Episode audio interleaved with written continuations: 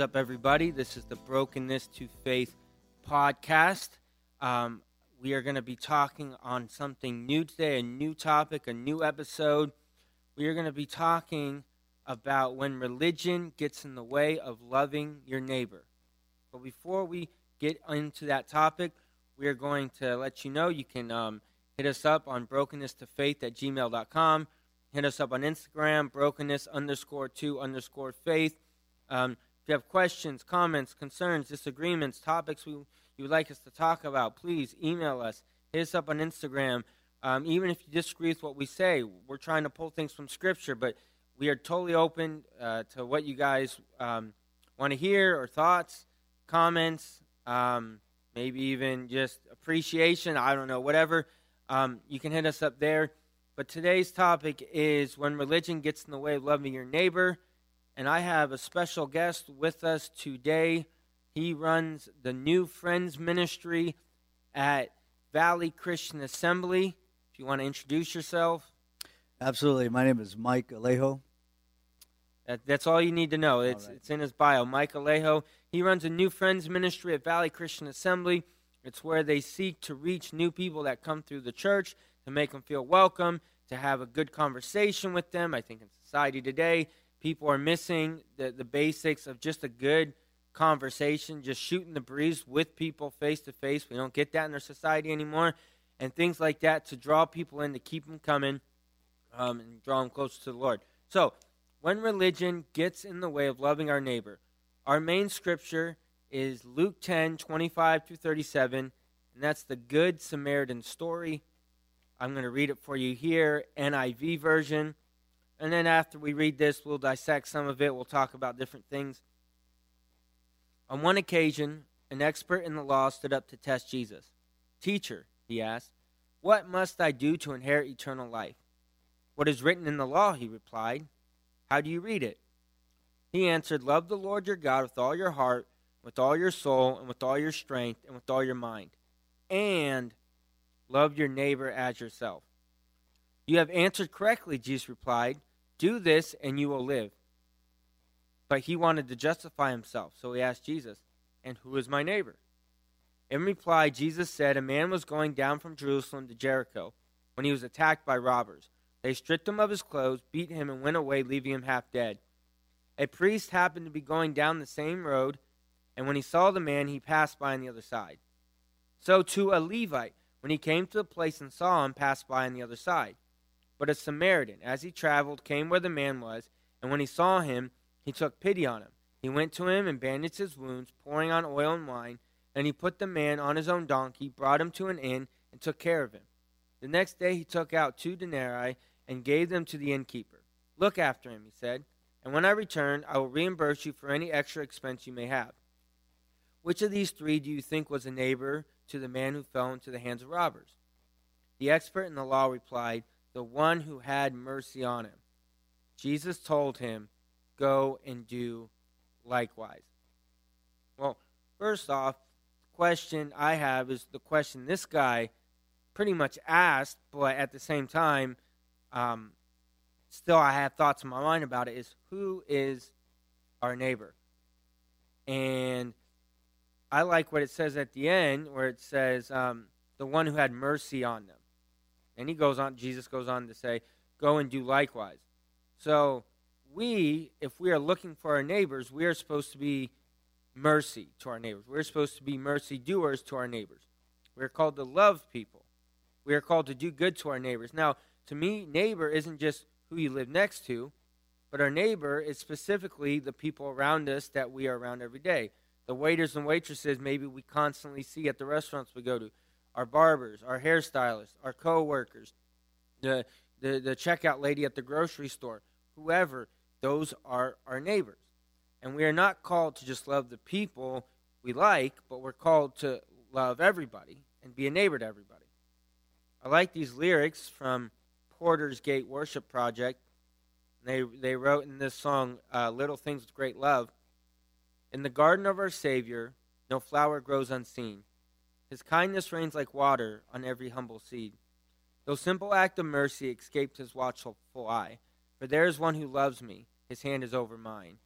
In the kingdom of the heavens, no suffering is unknown. Each tear that falls is holy, each breaking heart a throne.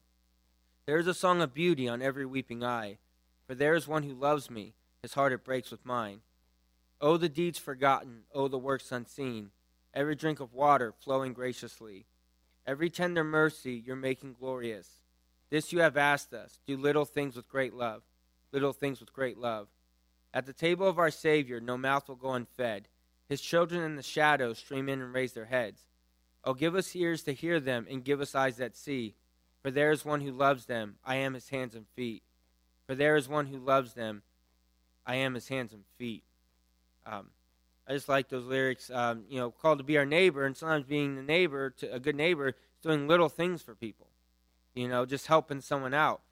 I, you know, we're we're at a church in the West Coast, but maybe in the East Coast there's lots of snow. Maybe you shovel your neighbor's, you know, front yard for them in the morning. Little things that we could do. I want to read um, one more paragraph of something, then I'm going to turn it to you, Mike. Um, this is from a book I read called Compassion, Not Compromise, and specifically talking about the verse we just read, the parable uh, of the Good Samaritan. The two religious men in this parable are not portrayed in a positive light. Both the priest and the Levite are men who have the right religion. They follow the God of Abraham, but the way they dogmatically carry out their religion keeps them from loving the injured man. They know that if the man is dead and they touch him, they'd be ceremonially unclean. Therefore, they don't even get near enough to see if he is alive. Rather than paving the way for them to love others, their religion becomes an excuse and a barrier. They become bad examples of what it means to be a follower of God. It has become a popular notion that Christians are known much more for what we are against than what we are for. In some ways, this is unavoidable. Certainly, we want to make such the integrity of Scripture is maintained, and we want to ensure the gospel we proclaim is the one that Jesus proclaimed. So, in a culture and a church that wants to redefine everything right and wrong, marriage, the sanctity of life, we react. But let's make sure that our defense of Scripture and the gospel does not become an excuse not to love those with whom we strongly disagree. And I know you got something on that and true religion and, and all that stuff, Mike. Yeah, the scripture is out of James uh, 127. Now go ahead and read it. Says, Pure and undefiled religion before God and the Father is this. He gives an example to visit orphans and widows in their trouble and it turns it back to us, and to keep oneself unspotted from the world. And just in that in that story that you just shared, it's there's there's definitely a correlation between living out or confessing or having a religion and then living it out. Almost like you know, like James talks about works. And, yeah. and we know that we're not saved by works, but it's it's how you live the transformation that has happened inside. It's how you live that out outwardly. And I just love how this is a in that story. It's it's a well traveled road. It's not like you know it's not like out somewhere where no one can find this guy. Yeah. In other words, where where we say, well, here's the excuse. It's it's a untraveled uh, road. No one knew this mm-hmm. guy. No one knew where he was. But it, we can see there's examples that there was it was well traveled. Yeah. Somebody knew. Mm-hmm. Just to your point, uh, what you said in the beginning, in the opening comments, where our neighbor. Who is our neighbor? Mm-hmm. It's not just again, it's not just uh, you know geographically the person right next to you, but that could be who you come in contact constantly.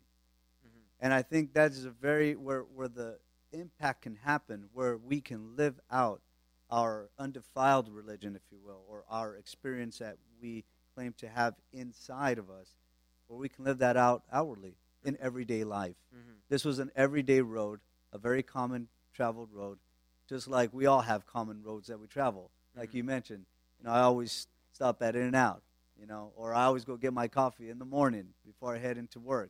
It's those common areas that we're coming in contact with people that we see constantly. Mm-hmm. And you mentioned that about about it being a well-traveled road. It wouldn't surprise me when it talks about you know he got he got you know uh, the robbers came after the guy. Mm-hmm. This to me I, I forget where I read it somewhere, but it seems like it could have been a, a thing where that road that happened somewhat a lot. And if that, you know, if I'm the Levite or the priest or anybody, I probably know there's this stuff could be happening on this on this road. So I should expect to maybe it wouldn't I shouldn't be surprised if I see things like this. You know, if I go into speak at a funeral, I kind of am prepared with what to say. If I'm speaking at a high school Christian club, I'm kind of prepared with what I'm going to say. These these the Levite and the priest, they they should be prepared to know, hey, there there could be something going down this road. Yet at the same time, even though they probably knew that, they decide they, they didn't want anything to do with it. It's like before they even got on the road. Now I, I don't have specific scripture on that. I'm just I'm just you know using my imagination, but it's almost like they they knew in advance, but they still weren't willing to do anything at all. You know, and how many people as Christians we know there are neighbors around us. We know they need Jesus. We know they need love. We know they need community. And as we see them every day, we still choose to do nothing. It's not like out of nowhere or we just got this neighbor yesterday. But even then, over time, you would build community. But every day, you see your coworkers, you see your neighbors, you see these people, and yet we do nothing. Um, how is that the, the religion of Jesus? How is that Christianity? You know, I mean, it's not. I'm I'm at fault here too. But if the churches were truly evangelizing to their neighbors and loving on them, a hundred person church should see at least one new person a week from somebody in the church, right? And that's probably lowballing. But I'm not saying they all come at once. But if you're praying for your family, you're praying for your coworkers, you're praying for the, the waitress or waiter, and you're you're you're praying that God opens the door to invite them, and blah blah blah. Well, at some point we would see these people coming in. I remember a story of my dad. Uh, just would just be really nice to people at the restaurant Keedy's. It's a restaurant in Palm Desert here, uh, diner, breakfast, and, and brunch and my dad would just love on these people. He would tip, you know, maybe above average. Just they knew him really well, and it came to a point where they didn't call him Mark; they called him Pastor Mark. He he was a pastor, but they never went to his church, but he was the church to them. And I think we need to be the church to the people. We need to be that the hands and feet of Jesus out there. To a time where I was sitting there, we were eating our food, and one of the waiters who wasn't even waiting on us came to us said, "Hey, can you pray for my wife? She's just really, you know, her her mom's on the hospital bed. It's just really tough on us right now." And literally, as we're eating in this packed out little diner, my dad prays for the guy right then and there, and the guy closes his eyes real quick, and then he has to get back to work. But guy never really came to our church, but he knew who my dad was, and he knew the life my dad led, and he was a great guy. He didn't go into a restaurant, order some food, and tip zero cents. You know, like he lived a life. Um, I think we, if we're going to live a true religion, that is, if you want even want to call it a religion of Jesus and following Him, we need to live that lifestyle first. Um, when I was immersed in deep sexual sin and a gambling addiction, the people in my church, for the most part, loved me and prayed for me and was there for me every step of the way. When I moved to Kentucky to get help, I got mail from people in the church all the time saying they're praying for me, sending me, you know, just uh, boxes of goodies and different things. And every step of the way. And when I came back in the town, they're like, We missed you. We're praying for you. We're still praying for you. We love you. And I challenge you, first and foremost, know we're talking about our neighbor, but you as a Christian who's listening to us, if you are not in a community that when you're going through something, they're not, they're, they're just hating, or how could you do that? Or are you kidding me? Like, yeah, there will always be people that do that. But if you're not in a community that's mostly people that will just love on you and be there for you every step of the way, and I challenge you to sincerely pray to God say, God, help. Is there a community, a new community you can help me find that when I'm going through something, they will reach out to me in love? Um, right before I know Mike has something on love, I want to read this.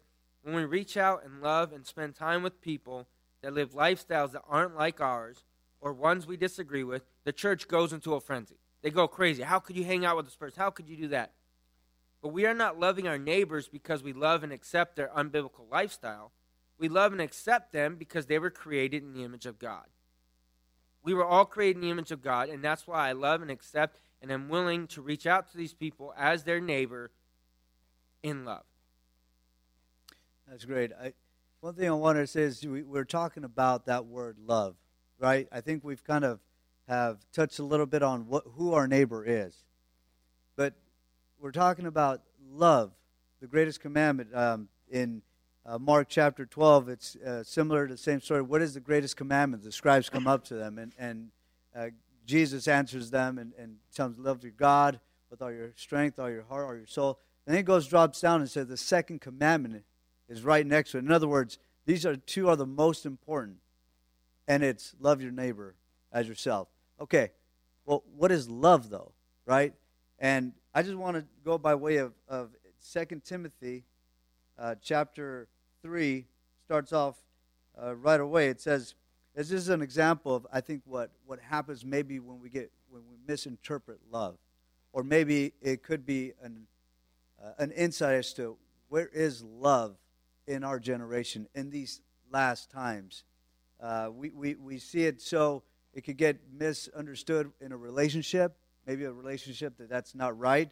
Maybe you're, uh, you know, you're with a girlfriend or a boyfriend, and you guys not married, you're living together, and you know you guys aren't doing things that you're supposed to be doing. You're just living outside of God. Well, we say, "Oh, I love this person," or "I'm really in love with this person," and then next month it's like the infatuation, which is what it was, or the sensualness, you know, where we uh, basically a, a, a, an itch that our bodies need to scratch.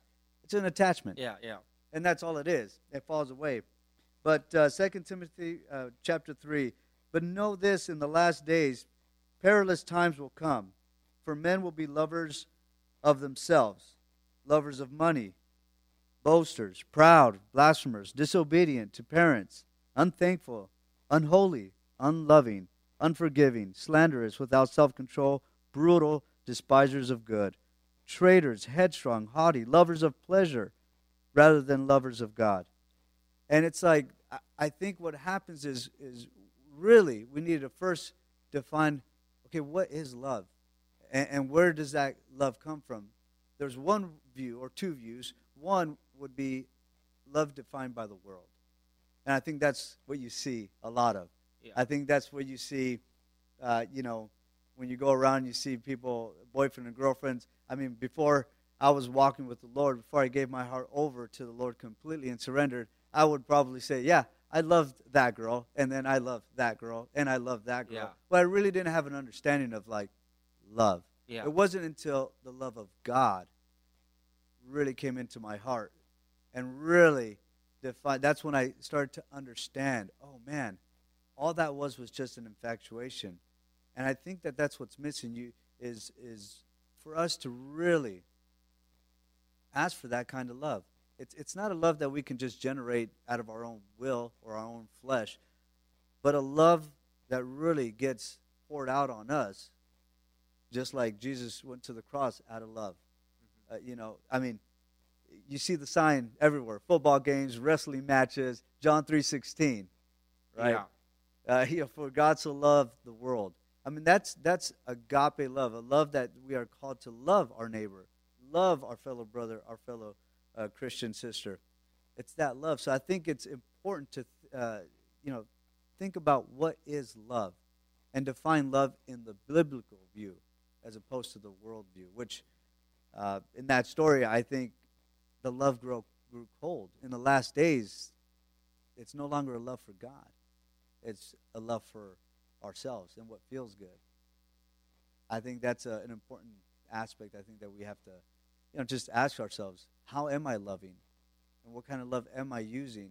In other, in other words, it is love that should motivate me to reach out. Mm-hmm. Well, well, if you think about it, because you mentioned John three sixteen, for God to love the world. Well, part of His world was the people around it. You know, part of our world, you know, is the people around us.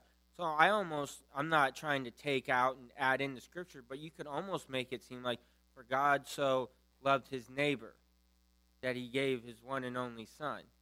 You know, Jesus literally died when it says for the world. You think of back then, he's dying for all those people who are against him standing, you know, right there. He died for the very people who went against him are in the process of killing him, thereafter have killed him, and will continue to believe what they did was justified. And he still died for them, knowing that, knowing all of that. And I like what this says by John Calvin. He said, The Lord commands us to do good unto all men, without exception. Throughout the majority are very undeserving when judged according to their own merits. But Scripture here helps us out with an excellent argument when it teaches us that we must not think of man's real value, but only of his creation in the image of God to which we owe. God made us in his image. We are supposed to love people, be there for people.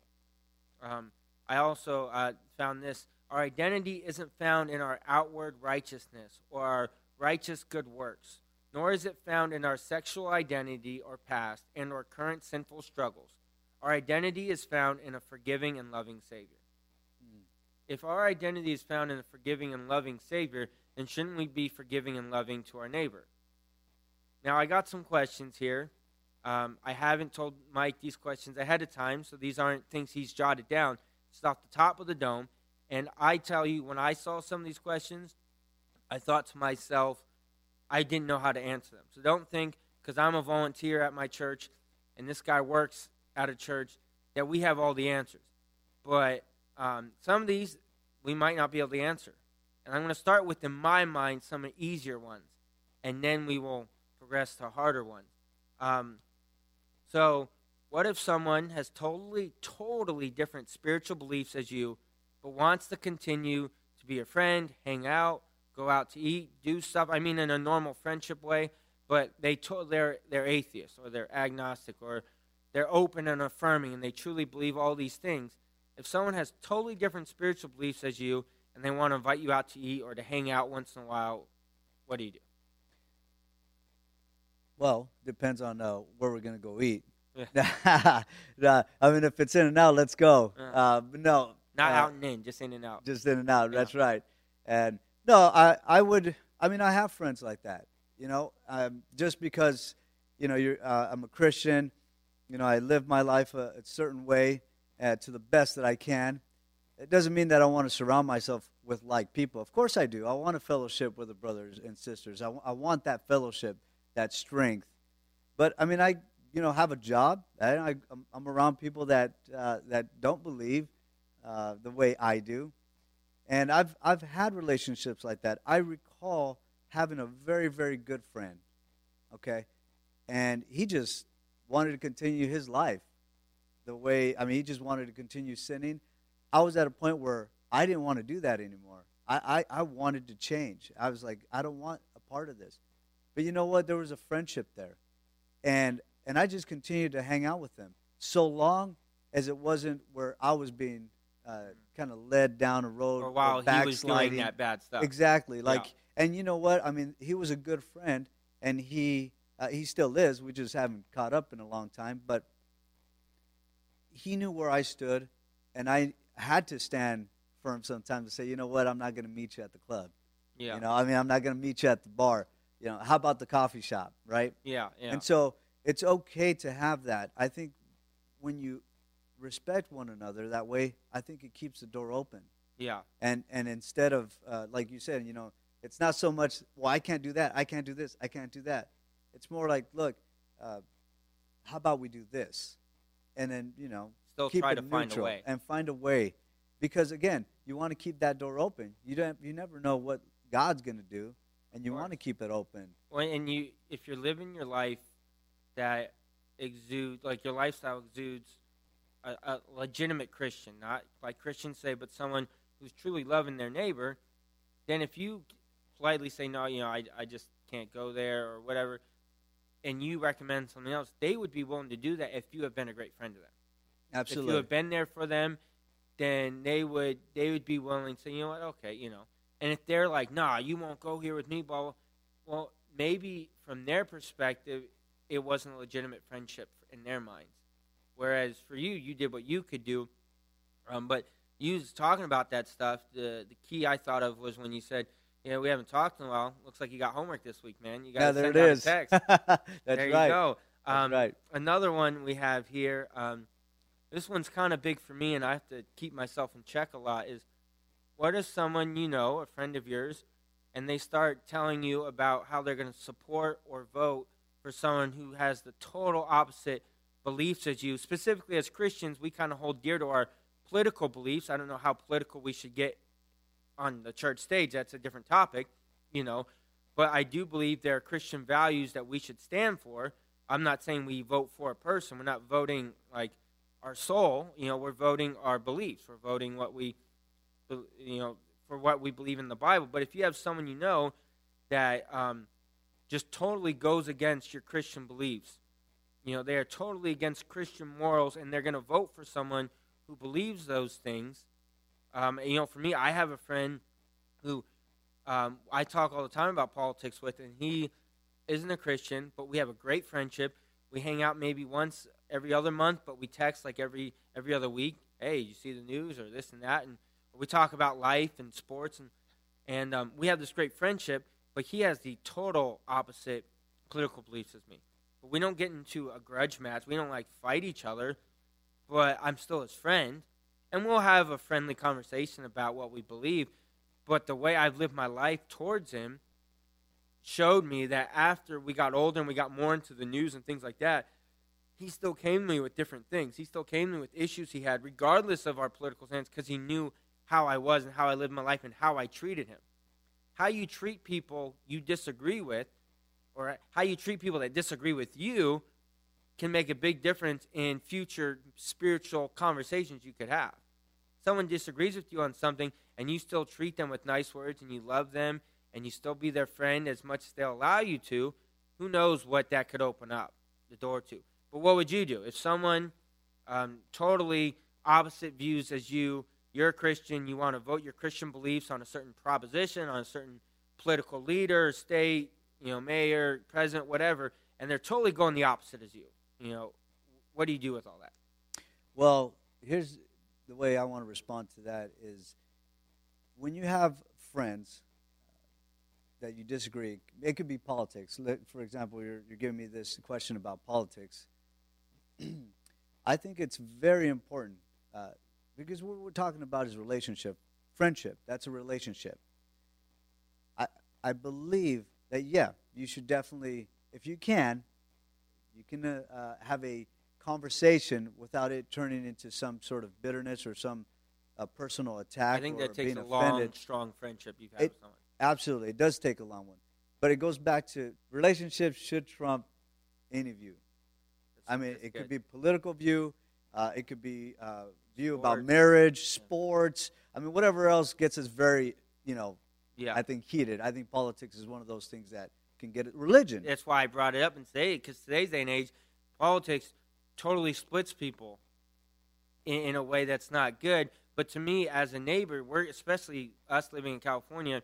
For me personally, my political beliefs, I'm going to have neighbors that are totally opposite of that all around me, and that's why I brought up that question because how would I react as a Christian who might believe and maybe vote on certain things one way, and that's a big deal to other people. And how do I treat them when they're voting something that totally goes the opposite of me? And in general conversation with my neighbors, we talk about these just life or things, and those things get brought up. How do I treat them? Do, do I be like, oh, you voted for abortion or you voted for this and that? Like, how does that look on me when later on I see an opening to, to reach them with the gospel and they're like, get out of here. You were just, the other day, you were, people will hold on to the littlest things that we don't even know about in the back of their minds. So when we go to reach them, like, I remember when he was telling me he was against this, this, and that. And then there's a way to go about it respectfully, lovingly, and still be there for them if that even conversation comes up.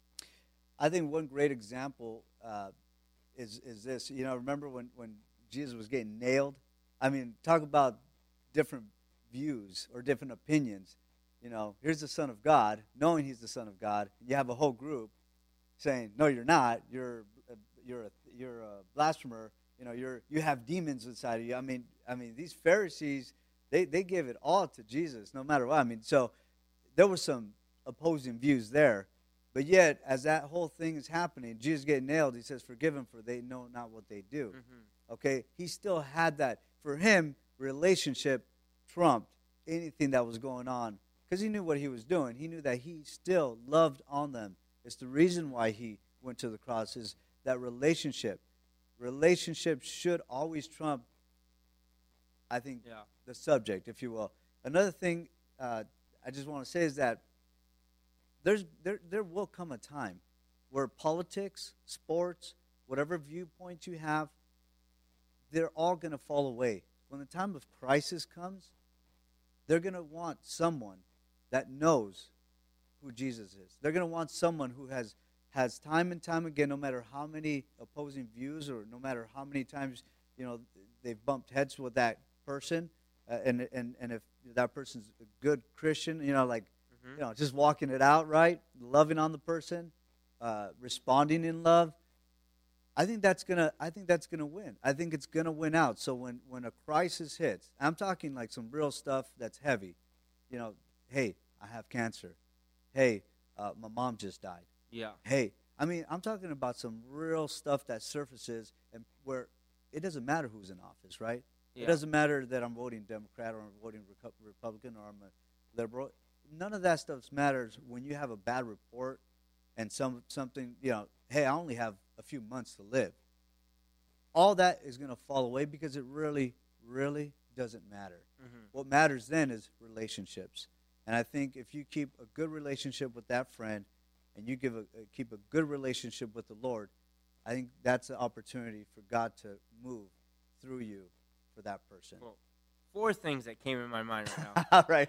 So, first, first one is what you just said uh, a good friend. To me, a good relationship from a Christian perspective doesn't mean it's good on both ends. It means to me, I'm going to be your friend and love you even if you spit in my face and hate me, or you only come to me in pain and you reject me the other 99 times out of 100. I'm still going to be there for you the one time you come to me because that's going to win them over. The other thing is, think of like, I, I heard some stats, I don't know them exactly. The Sunday after 9 11 happened, they had record numbers of people in church. People who they, they didn't know where to turn, they, they, they started going, they just had to figure it out. And as much as I didn't want that event to happen, if you look it up, I bet you'd be able to find stories of people who got saved thereafter 9 11 going to a church. I also um, heard this just the other day. When your pain becomes bigger than your fear, then you're willing to be honest and open. You see, sometimes we, we don't want to share things with people. We don't want to share things with our neighbor. Like this, the, the person who doesn't go to church, they don't want to share things with us sometimes because they're scared. But then when that pain becomes too unbearable, when that brokenness becomes too unbearable, they're willing to come forth and share that. Now, as we as Christians, are we willing to be ready for that? Are we willing to, when they come to us, are we ready for that? And you mentioned earlier point of view. I think it's it's literally, you know, the people who saw Jesus on the cross, who wanted him there, they saw that point of view where they were just hurling insults at him and doing anything. You look at Jesus' point of view, literally through his eyes, he's still showing and saying things of compassion towards them. Loving our neighbor to me means even when they hate you, even when they want nothing to do with you, for whatever reason, you still love them. You're still there for them. Um, we got two more. We'll make them quick. Um, three more questions, then we'll get to close. What if, um, and legitimately, like your your first reaction, because it's easy for me to say what I would want to say, but what would I legitimately do? Um, what if a homeless person came into your church like on a Sunday morning service? You know what, man? That uh, I don't even have to uh, imagine that. There was a Sunday where uh, there were homeless. Um, all right, I don't know how you're going to qualify this, but they were living out out of their car. All right, so I know were, by state they're going to start counting that in their homeless count. Okay, moving I, forward. So all right, by California law, that, that will count as homeless. Yeah, and and just uh, so listeners know, I mean, uh, if you know, watch the news, California. I mean, we have uh, talk about a crisis, and and again, I don't want to go into all you know who's to blame and all that. Don't, but don't I get me started. No, yeah, I, yeah. I, won't. I won't. But I mean, it's there, right? So mm-hmm. uh, here's the thing: churches are going to see this. If they have not yet, churches will start seeing, okay, more homeless uh, people coming in into their doors. Okay, but that this did happen, and um, you know, I want to say, hey, man, we we we were we were stellar. We uh, we you know, passed the test with flying colors, uh, because I don't think that we did. I was it really did break my heart, and and here's the thing: I think it was the grace of God only that I was able to connect with them. Uh, like like mentioned, I doing the new friends ministry, you know, my radar is up and out and kind of looking for some faces that I haven't seen before. And this this was that one of those situations. We had our breakfast in the morning, right? And um, they came in, and I greeted them, and you know, tried to start some small talk. And I didn't I didn't really look at them any different. I, I kind of had a sense something was up, you know, like oh, they're maybe not doing so well, that kind of thing. And and I remember just going, you know what? I don't even care if they stay for for the service, right? Because uh, for those of you that are listening, it's summertime. We we we have a fellowship breakfast before our service, and and so this was one of those times in the summer. I didn't even care if they stayed. In other words, I didn't care if like, oh man, they got to come in here and they got to hear the gospel, and I, you know, hey, yes, I always want people to hear the gospel. I always want people to stay. They came, they ate, and they left.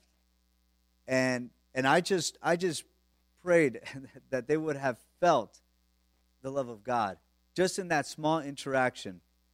And and what I mean by maybe not passing with flying colors or uh, you know they they their first interaction wasn't a good one. You know their first interaction was, well, what are you guys here for? You know, you guys want some cash? You guys want you know what do you guys want? Yeah. And and and those folks were about to leave, and I, I, I again by the grace of God, I, I happened to kind of intersect. I think somebody used the bathroom, and I that they came out, and I just I just ran into them kind of, and and that's where I started talking to them, and and one of the things they said, oh man, when they got the initial contact, they they said to themselves, these folks aren't Christian. Okay, that right there broke my heart. Now I didn't know that until after all this, right? And and it really did break my heart. I thought, man, thank you God that that through I mean through me they were able to leave with not that interaction, not that initial yeah. uh, you know interaction, but hey, those people do show the love of God. Mm-hmm. So I, I, would just I I pray that when if they they would roll in, I'd be the same way. Hey, come on in. You know what can we do for you? You know. And what would you say? Um, sim- similar in the sense that someone comes in your church, two women holding hands, gay couple. They're not not some agenda, not trying to promote something. They just, you know, I read this book where someone asked that question. Well, there's this two women holding hands, and they happened to they just started coming to our church, and they were sitting in like the one of the first few rows next to my family, you know, and I'm one of the main leaders here. What what should we do? And it was like a questions and answers type of um, chapter. And the first thing the writer says is, well, first off, praise God, you have a lesbian couple coming to your church. And to me, I was like, I had to think about it for a second. I'm like, that to me says your church is doing something that is either somehow in the community or this there's this sense there's this presence of God. I've had people come to church and they just felt something different as they walk in, not because of us, but because God's moving when when we're following his word. And there's a lesbian couple looking for something. They're searching for something. That's why they have come to your church service. They are looking for something. They need something. They want something. And for some reason, they've turned to the church. Whether it's bad motives or not, they've at least turned to the right place where we can give them the right answers. And but sometimes there are people who look at that and be like, oh, they're holding hands or blah blah blah. Like I, I get it. Each church has different bylaws, rules, and leadership things. But for someone to come to your church, for me personally, I would not bat an eye if two guys were holding hands came to our church. Eventually, at some point, through us loving them, and if they keep coming, having more neighbor like interacts with them, then those conversations would come up, the ones that might need be. If they want to become members of our church, or they want, hey, I would love to serve in this, then we can have that conversation. But the first thing when they come to those doors holding hands, I'm not going to come up to them after service and say, hey, you know, you can't do that here. That that would just because there are probably couples, sadly, men, women, couples hold hands, come to church, and they're living unbiblical lifestyles behind the scenes. But we don't bat an eye that they're holding hands and they're dating, or they're married, but yet they live a swinger lifestyle. They get drunk all the time, do all these things. But two people seeking out some type of searching for something, and we're just going to shun them away the first the first time they walk through those doors because they're holding the wrong gender's hand when our identity isn't found in healthy heterosexuality, our identity is found in Jesus. Um, but but what would, what would you think? What would you what would you say to that? You know, uh, at my first thought was be like, okay, uh, yeah, wow, that's you know we don't see that too often coming into the into the church, and that to me right there is it's it's uh, it's revealing. Even just having that that response, like we don't have that too often. We don't see that too often, and in this scenario, if they weren't trying to, you know, uh, they, you know, maybe they they weren't trying to disrupt, you know, And that could be were- anybody, not just LGBT. Anyone yeah, can yeah. try to disrupt. Right, anyone can. I mean, yeah, everybody has their own agenda, right? And so they'll come in and, and disrupt a, a worship service. But yeah, I would, I would definitely. Here's, I, I man, I remember. I, I feel like I've had these conversations before uh, in in in life, but I remember uh, speaking with someone, and they kind of were like very, uh, they were just unloving, all right, to put it that way, about uh, homosexuality, right? And I remember having this thought, and, and uh, you know, I, I don't know. I've always, it's never really bothered me, you know, Mm. where uh, I, I don't know if that's just kind of, I've, in the area that I grew up in, there was there was there was a lot of homosexuals. So I mean, it wasn't like, uh, like as a kid, but as an adult in the working force, there was a lot of homosexuals that worked at the, place where I worked at, and I've grown relationships with them, uh, friendships, you know, and I, I I wasn't hiding my, you know, my, my walk with the Lord. They knew I was a Christian man. They they knew it.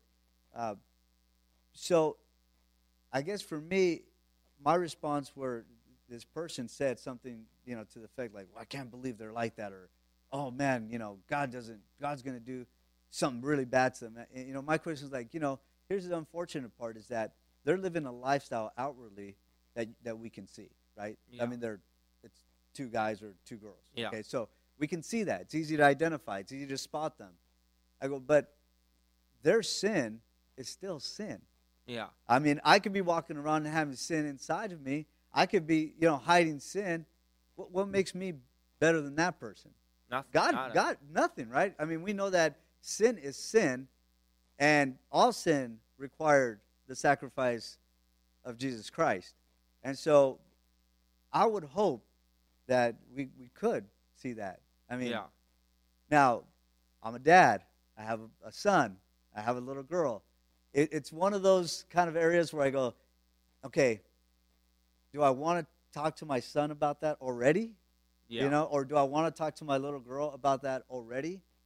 And it's a tough time that we're living in Yeah. as a, as being a parent, where you kind of want to be in control of of counseling your kids through that kind of uh, Yeah. that kind of lifestyle.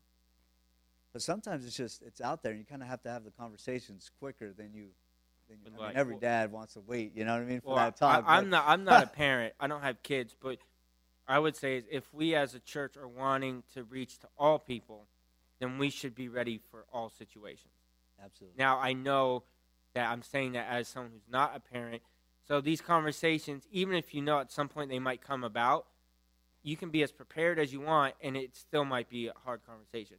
Someone who preaches their first sermon, they got to be prepared for weeks. They got to have all these notes, and then they get up on that stage in front of everybody, and now they're losing their mind, and it's like they're nervous, they're sweating bullets.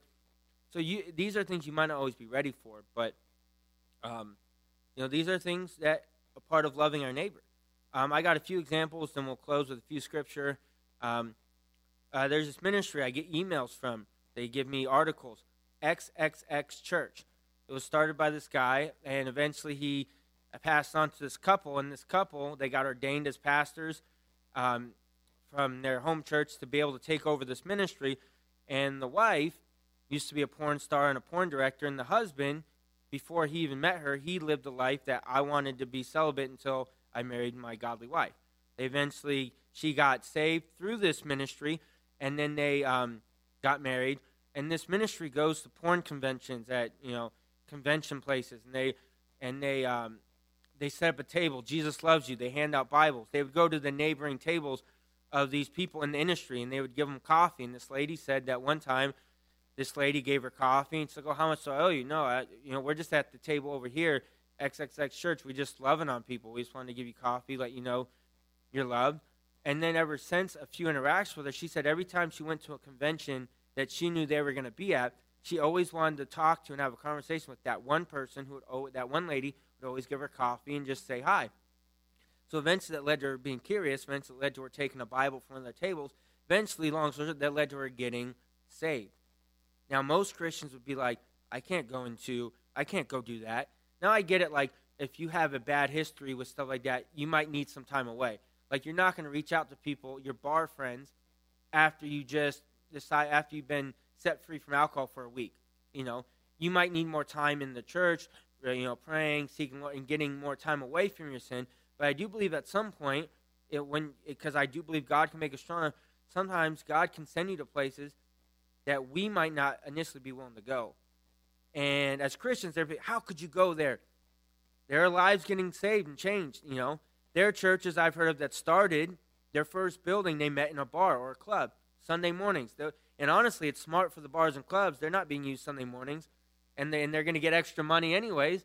And a lot of some of these stories I would hear, the church would clean it up real nice. They would get the smell out of there, and they would have their service, and they put everything back together for the bar or club. People like, how can you have your church in a bar? My my mom, their her church started the one she was in when we lived in New York many many years ago.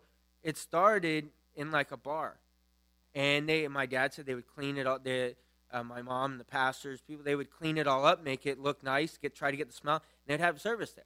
And how many people started going to that church and in the long run maybe got saved, or people walking into the bar seeing it was open when it really wasn't, it was a church, and maybe who knows what could have happened. Maybe years later they they remembered that and they went started going to this other church. And in heaven, you just don't know the the implications of loving your neighbor that you're going to see in heaven. I look at Christian artists who perform at secular venues. Uh, when I was used to do music, me and my friend Colin, we performed at a hookah lounge a few times. We got invited and we did Christian music there. I was in a hardcore band. We did music with, with secular bands at secular venues. But God opened those doors. Some people like, how can you be on secular radio or how can you do this and that?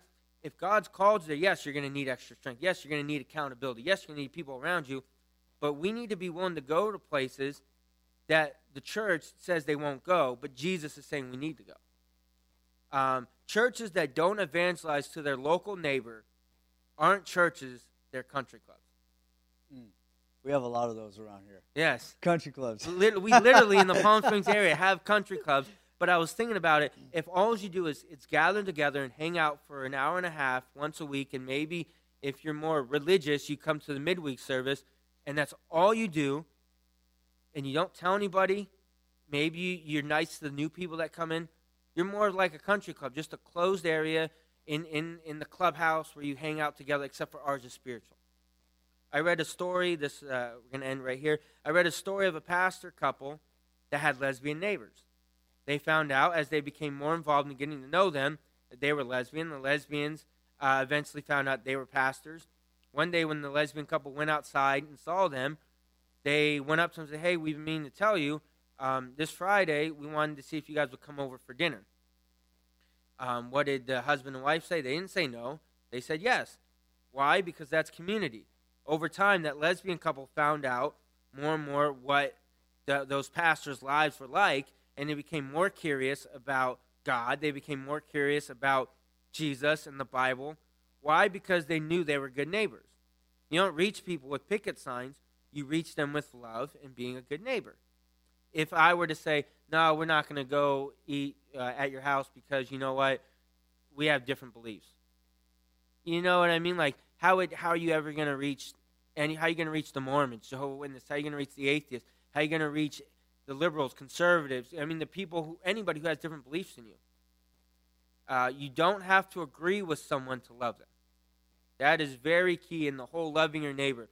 I'm not accepting, I'm not loving and accepting you because you're unbiblical lifestyle. I'm loving and accepting you, like we said earlier, because you are made in the image of God.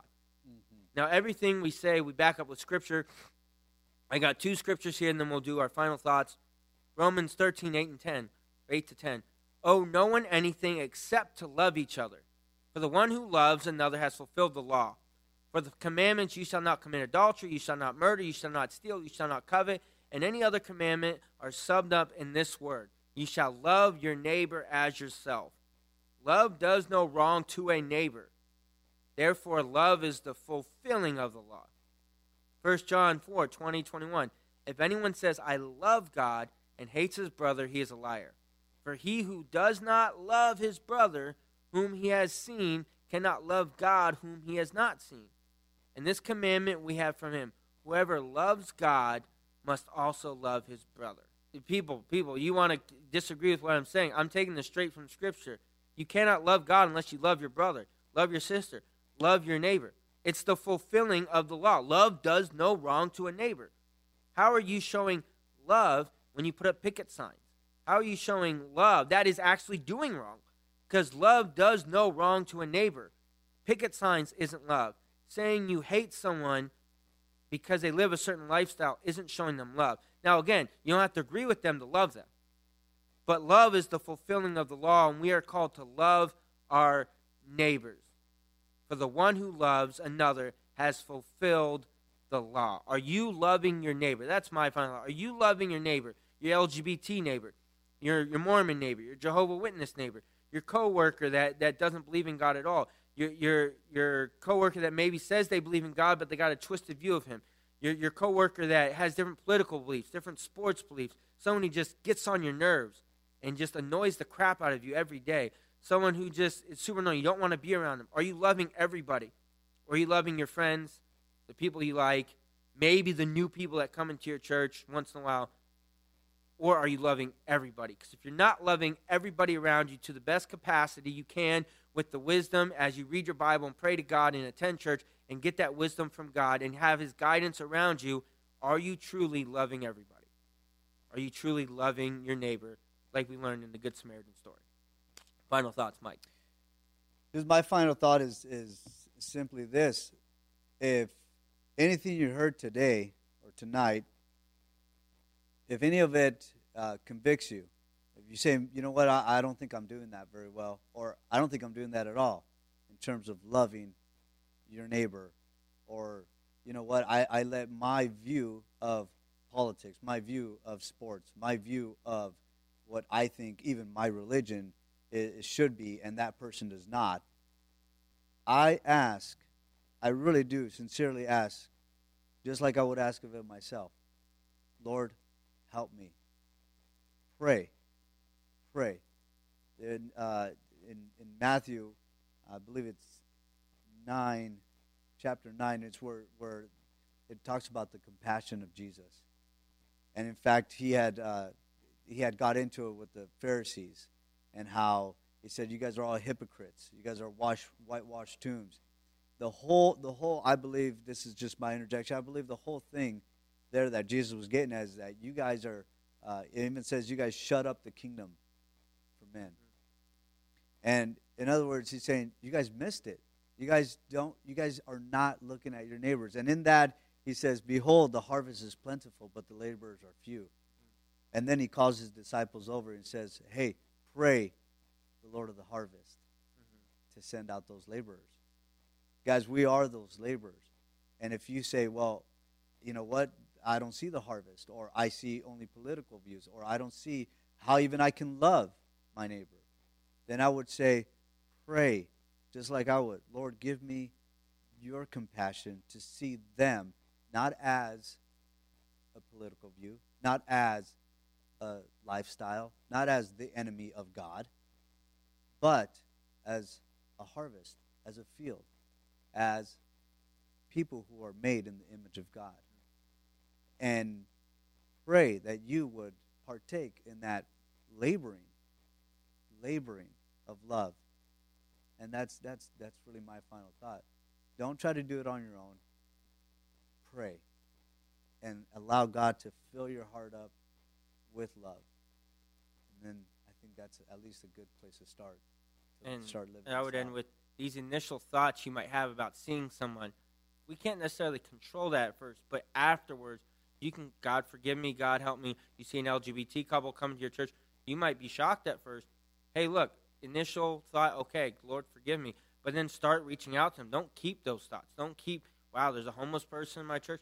Maybe that just plopped out of your mind. Okay, well, get back up. Start start retraining your mind through Jesus. So the next time someone comes in, you have a compassion for them. And you can still have compassion on that first person. But um, that's why I would say this was uh, our topic when religion gets in the way of loving your neighbor. If we miss the mark, you hate us, or you, you don't like what we said, email us, brokenness to faith at gmail.com or at brokenness underscore two um, underscore faith on Instagram. Um, we thank you guys for listening. This was uh, Marky Mark and our special guest, Mike Alejo from the New Friends Ministry at Valley Christian Assembly. Thank you guys for listening. If you have any questions, concerns, or things you want us to talk about, again, email us, Instagram us, wherever you want. We'd love to hear from you guys. Thank you for listening, and um, have a great day.